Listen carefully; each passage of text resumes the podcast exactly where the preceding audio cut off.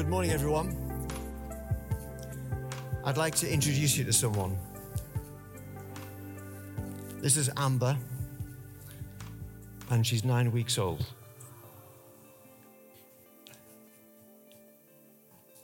That's all I've got to say. The end of the meeting. I'm doing something else this morning. She's just about ready for a feed, but when I was looking at her, I'm thinking about what Mike asked me when I came this morning. He said, what is it in one sentence that you want to say? Which is a great technique to summarize exactly what you want to kind of communicate. And it was this, so we're going to cut to the end. Doesn't mean you're not going to have to listen to me for 45 minutes, but anyway, there we go. And the end is this. Caring for one another is part of the DNA of the church. There we go. The title is Learning to Grow. And if you look in the Bible, often in this section, it's about the choosing of the seven. But it's actually about learning to care for each other. So if little Amber here, who was desperate now for mummy, was in need, what would you do? What would you do for this little one? You'd care for her. You wouldn't be saying, I wonder why she's not caring for me.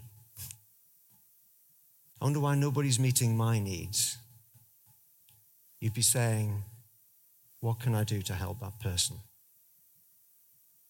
And the problem is, somewhere between here and here, we start getting things the wrong way around. We somehow seem to manage to have developed the skill of suspending what we kind of feel we know we should do to being more focused often on what we want.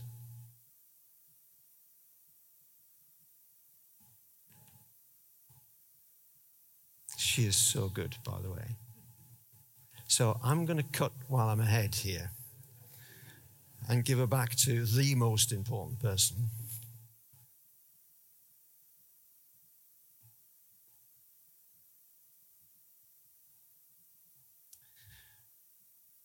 And I wasn't planning on doing that until I saw her just in James's arms this morning and thought, it is so true that that's kind of where we end up sometimes. It is in that sense of we do have needs. We all have needs. But very often, our needs can be met as we reach out to other people.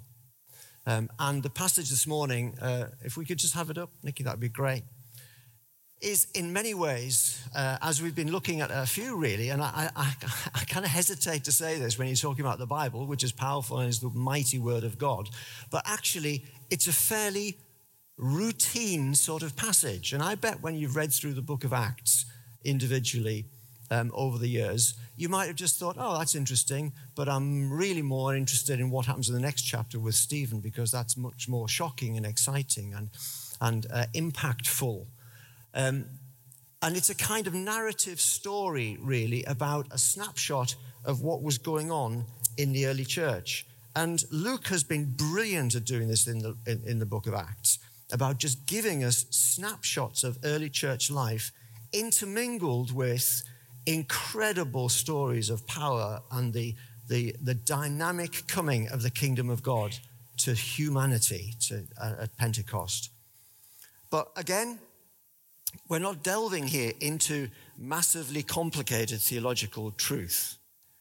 We're not trying to disentangle some of what Paul was saying in the book of Romans, perhaps, or we're not trying to juggle with some of the cultural jarrings of some of the Old Testament stories and trying to work out how that fits and how we feed ourselves from those. It's pretty straightforward, but interesting that Luke decided to include it. So let's just read this passage first, 7 verses.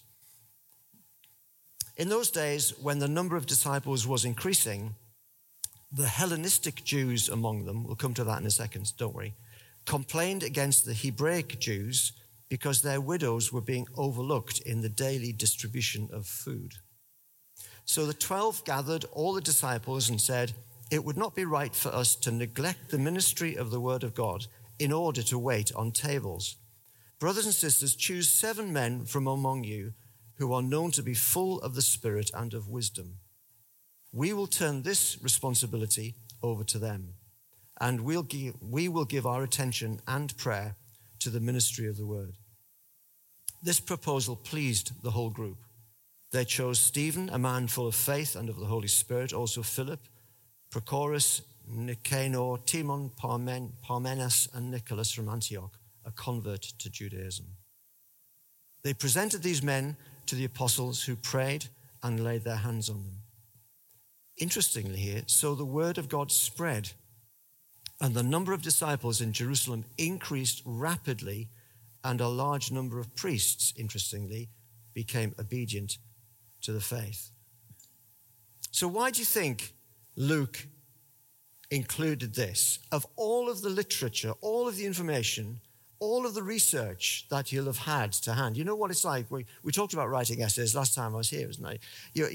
If you are very conscientious, you'll have a whole amount of work and notes, and you distill it down to your essay length.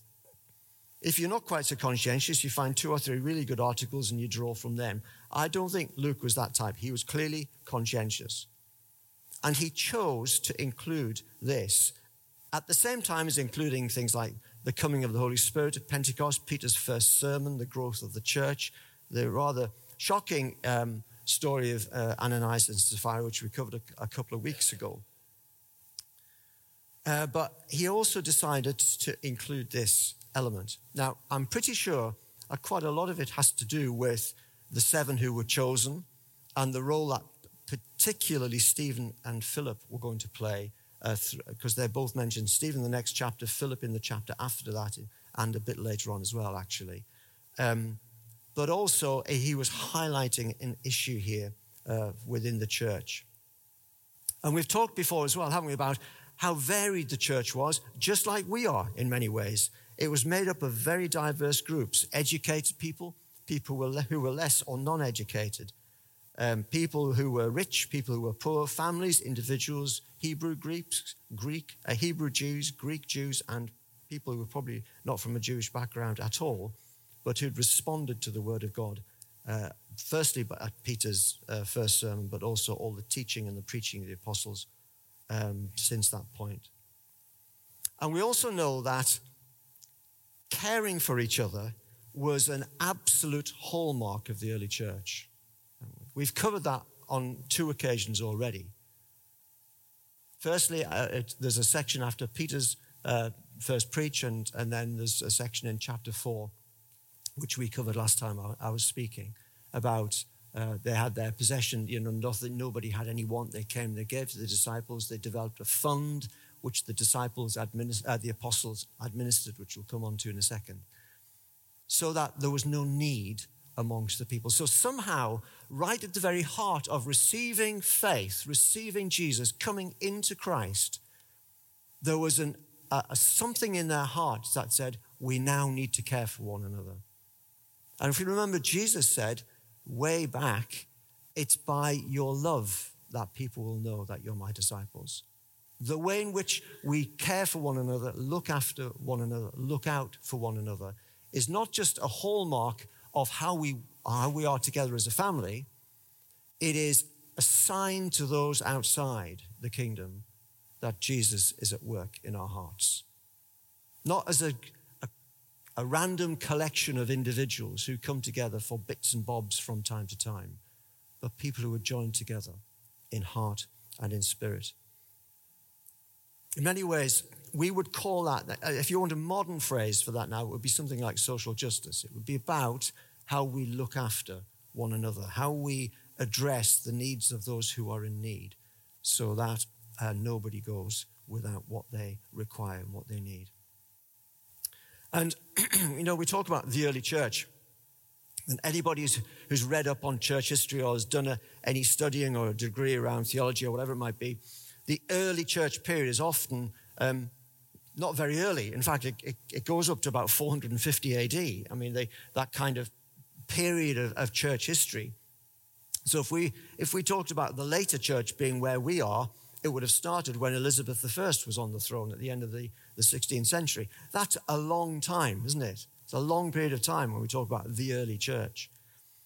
But it's interesting that I was reminded to then go and re-find some of the stories about how the way in which the church cared for each other, and not only each other but those outside, was remarkable, not only just to Christians writing histories at the time, but non-Christians who were writing histories of the time. And it's also just thinking, linking to our current situation. The early church, as in the first 200 or 300 years, experienced quite a number of very, very serious pandemic outbreaks, not of viral infections like we have now, but dare I say, much more serious in the sense that some of them were around smallpox, some of them were around Ebola, and some of them went on for 10 years, and literally hundreds and hundreds of thousands of people were dying. But interestingly, I came across two accounts, one from Dionysius, who was a historian at the time, said this: most of our brother Christians showed unbounded love and loyalty, never sparing themselves and thinking only of one another. Heedless of danger, they took charge of the sick, attending to their every need and ministering to them in Christ.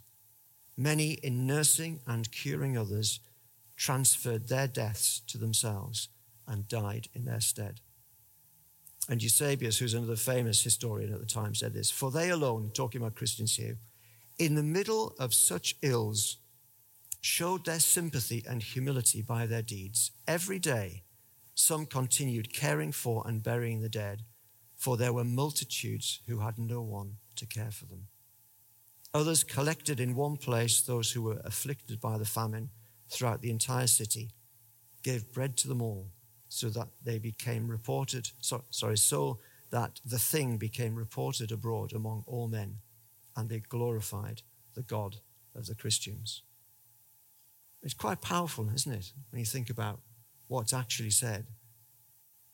Thinking back, history's funny, isn't it? You kind of almost, we read it and we think about it as if it's not quite us, but they were us then. It was people like you and me then doing that. They were no different. So being a Christian in the early church was totally and utterly bound up with what we would today call a duty of care for one another, but not a duty as in, oh, I must do it, a deep-seated desire to love and care for each other. So that's the background to four very quick questions we're going to ask about this passage. What was the problem that was in the church? What was the problem that Luke is outlining here? And frankly, it's pretty straightforward. What was the solution? What was the impact? And what should we be doing about it today? So very quickly, what's the problem? I don't know whether this was the first, inverted commas, problem that the early church had to deal with. I don't know whether or not there were other things. I don't know whether little petty squabbles or people falling out. I bet there were. Do you know what? Because they're the same as us then. No different. They weren't all super saints. They didn't somehow have a different version of coming into Jesus that we did. They came into Jesus with all of their issues, all of their complications, all of the problems, all of the challenges, just like us. But it would appear, if you look at verse 1 here, that there was a degree of favoritism taking place within the church at the time. And it was between two Jewish groups. And if you did a study on widows in the New Testament, you'll see, and widows were often the people who were most at risk of being disadvantaged because they had, in that society, no one else to care for them or to look out for them. So looking after widows was kind of priority number one for the early church. But obviously there were widows came from all sorts of different backgrounds, and they were highlighting two here. And so we'll go in reverse order. First of all, Hebrew Jews were those who were essentially had been born and brought up within Judea and or Jerusalem, primarily Jerusalem, but also in the land around. They had not gone anywhere else. They spoke, their native tongue was Aramaic. It was firmly based in the Middle East and the promised land, essentially, the promised kingdom of David and Judah. So they were the Hebrew Jews. The Hellenistic Jews, or the Greek Jews, that means the same thing. Hellenistic and Greek means the same thing. Were Jewish families who'd been dispersed outside of Israel. And the Jewish people have, as you well know, have had a history of being dispersed all over the place at lots of different times. So even going back to the early exiles in Babylon and, back in 721 BC, 800 years before this, and 586 when the southern kingdom was exiled, there was a history of Jewish families and people being dispersed all over the known world at the time. And that continued. And what we find here is that either... And these Hellenistic Jews, these Greek Jews, were called that because they spoke Greek, essentially. Their native tongue was Greece.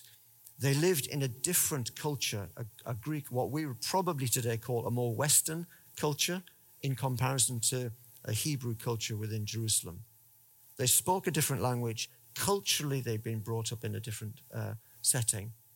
But many of them had come back either to Jerusalem to settle, because that's where essentially, most Jews would want to gravitate towards, back to the homeland, to the promised, the city of God. And some might have gone back for Pentecost. It was a festival time. It's like Glastonbury, but even, bigger, and with a different focus, obviously. And it might just be that some of them had gone back for that and heard Peter's sermon and felt, we want to stay here. And it ended up staying, relocating back to Jerusalem.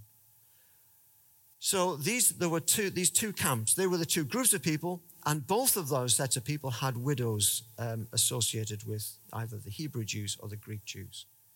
And what had happened was, in the daily distribution of food, the Hebrew Jewish widows were, or at least, the Greek Jewish widows felt that the Hebrew Jewish widows were getting more. They were getting preferential treatment. They were getting, it's first dibs or more or whatever. Luke doesn't go in, because interestingly, Luke doesn't describe the issue much more than just a simple description. He's much more interested in the solution, not why are we where we are. We love that, don't we?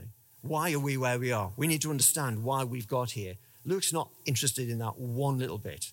He's just saying, this is a problem. I'm more interested in how we move on from here and what the solution is. What is God saying to us to move us from here rather than endlessly looking at the issues that we're perhaps facing? So perhaps just a little lesson to us all there. So, and he doesn't therefore say why it was that the Hebrew widows were getting more than the Greek widows. We don't know. It may just be that... it was the apostles doing it. All the apostles pretty much were Hebrews. They were the ones who were in charge of the pot of money. We found that out, if you remember, in Acts chapter 4, the end of Acts chapter 4. They will have spoken the same language as the Hebrew widows, etc. And it might just be, I don't get the impression it was on purpose. It probably just evolved a little bit like that. But there was a problem.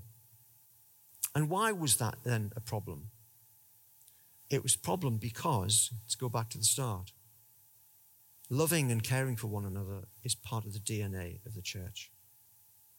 So if that's not working effectively within the family of God, if it's not being displayed in a way which was not just important for the family, but was incredibly powerful as a presentation of what the kingdom of God looks like to those outside that family, then it's not just a practical organizational problem, it becomes a spiritual problem at that point. And that sense of injustice could have caused division, and we just know how crippling division is in terms of the blessing of God. Plenty of examples in the Bible where there's division, there's friction and problem, and where there's togetherness and unity, the blessing of God flows.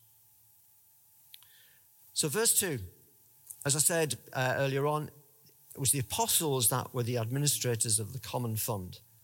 And they probably, when they started off as what was being described in Acts chapter 4, it was probably just about manageable, although if 3,000 were added to the number on the first day, I suspect there might have been quite a lot of widows to be helping right from the get-go.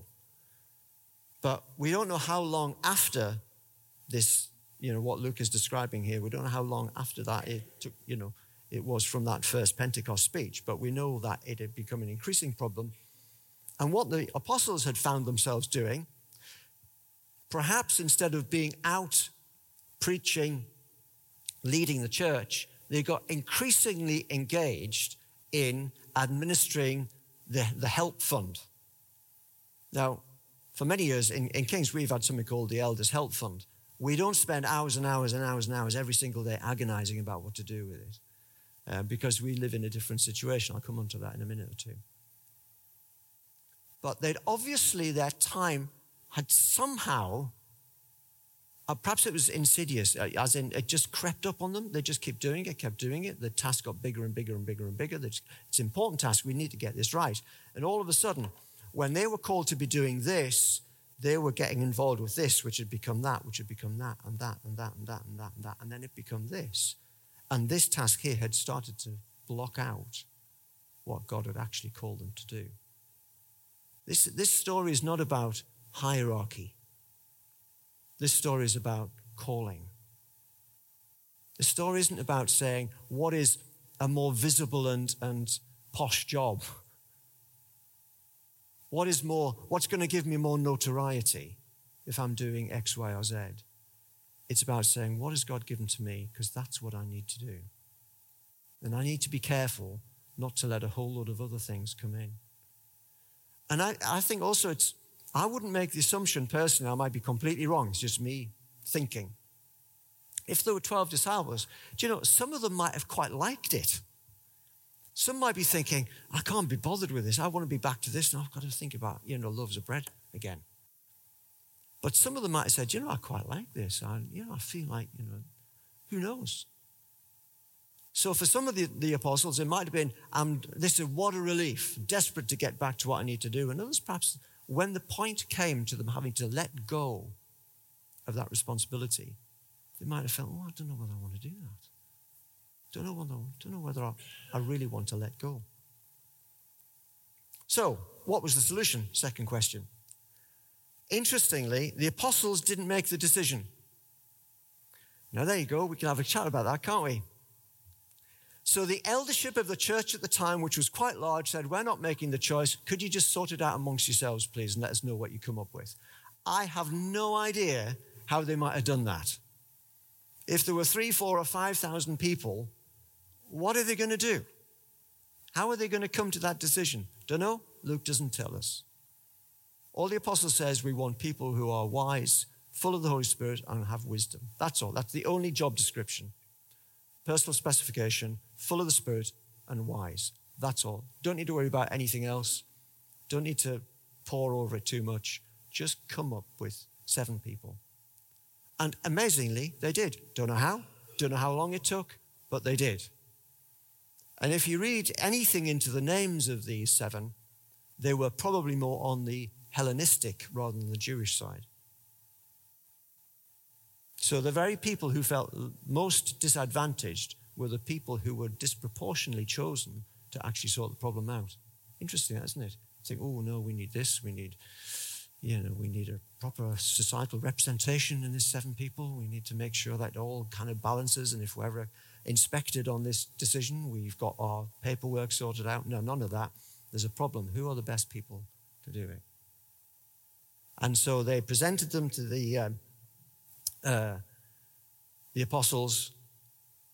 and the apostles laid hands on them, and they got back to the work that they were supposed to do.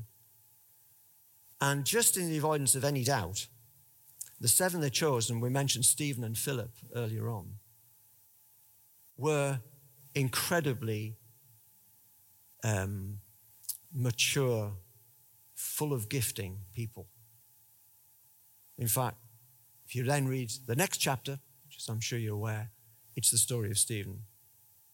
Don't know how long, I hope it wasn't the next day, because Stephen would have had no chance because he dies. Sorry, spoiler alert. Pretty quickly at the end of chapter 7. So obviously there was some time between chapter 6 and chapter 7.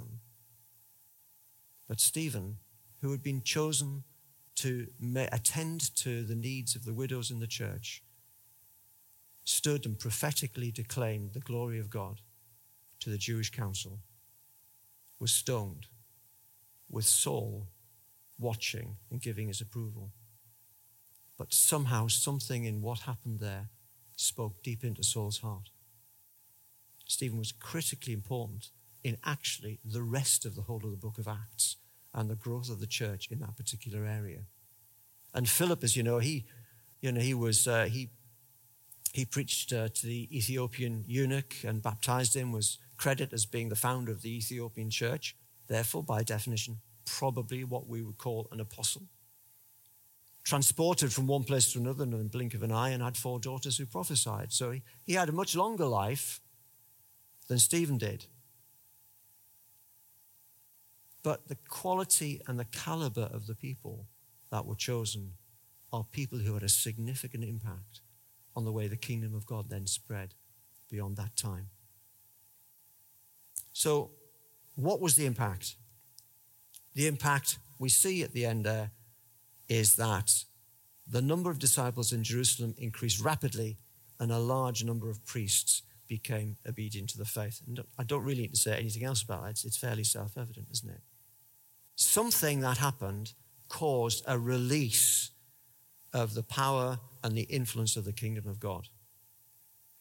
And I was thinking about this, and I thought, we love a strategy, don't we? Lots of people love a strategy.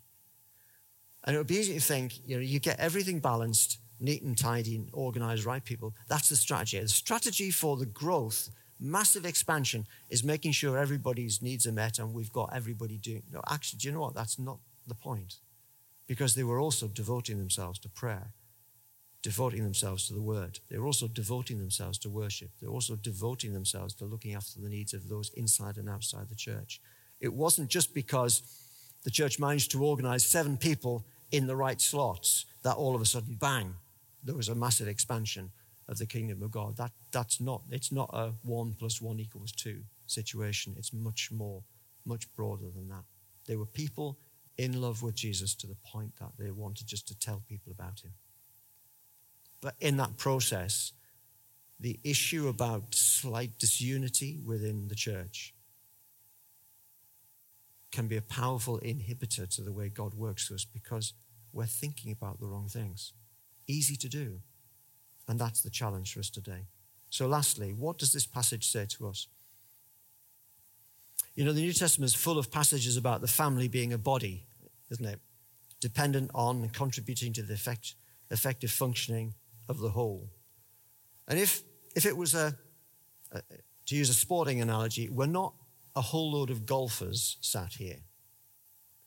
We're a whole load of rugby players. We're not individuals thrashing a ball around, swathes of green grass, making our own decisions, being completely responsible for everything we do. Doesn't matter where rugby players. Now, I chose rugby as an example. I don't knock golf. It's great. I love it. But, nobody comes off the rugby pitch looking as clean as they did when they went on it. Why is that? Because there's contact with the earth and there's contact with each other. That's what we are. Now, you might not have ever thought about yourself as a rugby player, but that's kind of just what I felt. It's not an individual sport, it's a group sport. It's something that we work together. The apostles got back to doing what they should be doing, and it's perhaps, I guess one of the issues may be for us that we would rather like to be doing something someone else is doing. Oh, if I really want to do that for a whole host of reasons, as opposed to say, what is it that God wants me to do? And we can look to other people and say, I wish I was more like that. And in a way, if they are demonstrating excellent character and, Christ-like personality, then that's fine. That's a good thing to aspire to. Steve is an amazing piano player. I mean, he's an amazing bloke, but he's a better piano player than he is a bloke, but there you go. Only joking. I'd love to play the piano like Steve. But I never will. Unless I break his fingers. Do something treacherous. Well, or at least super glue them together. I don't have to break them, do I? We just have to have a skin graft rather than proper reconstructive surgery, all that kind of stuff. One, because he's more talented than I am, and two, because he practices. Now, I could practice the same amount as Steve does. I could perhaps even try and make up all the years, except these arthritic joints now would kill me probably, and I still would not be as good as he is. So the more I start thinking, oh, I wish I was as good as he was at that, the less time I'm thinking about what can I do? What's my gift? What am I good at? What's God called me to do? And I think that's the biggest kind of challenge and encouragement actually to us this morning. As I said, lots of passages in the Bible that talk about the family being a body. And I just want to read this from Romans. This is one of them. Romans chapter 12, verses 3 to 8.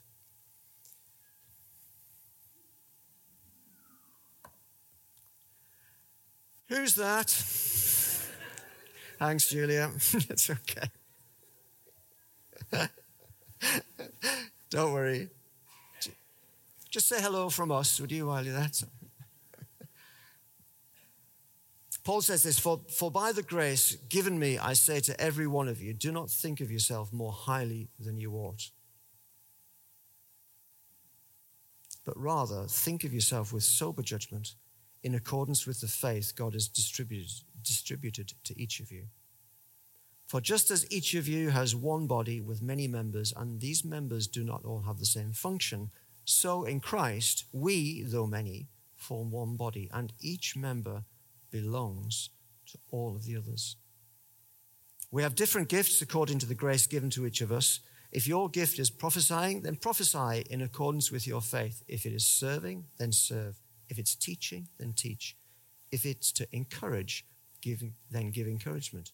If it's giving, then give generously. If it's to lead, do it diligently. And if it's to show mercy, do it cheerfully. The list could go on and on and on, couldn't it? If it's to lead a small group, if it's volunteering at the centre, if it's being part of the worship team, if it's inputting into the kids and youth work, if it's on the stewarding rota,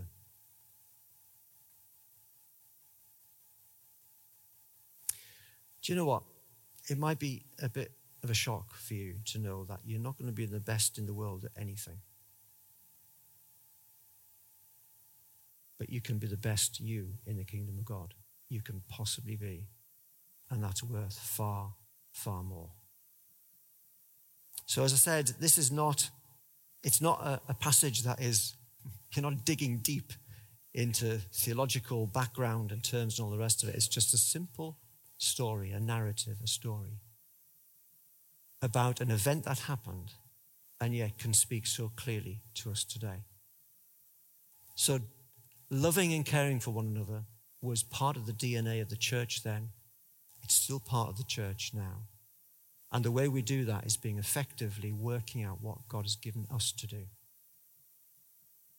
So I just felt we're going to leave it there. We're going to sing a final song. And just to give you a chance to reflect on that, and the questions, I guess, is, have you lost a bit of that? Have you moved away a little bit from what you really feel God has called you to do? Have you moved away? Have you entered into a bit, I don't know what about this. I'd like to do what they do, etc. Do you just need to rein yourself back a little bit on some of that? And if we do, who knows what God will do? But what he will do is we'll have greater opportunity to work through us because we're settled in who we are and what God has called us to do and what God has called us to be here at Kings. So let's stand as band leaders in our final song.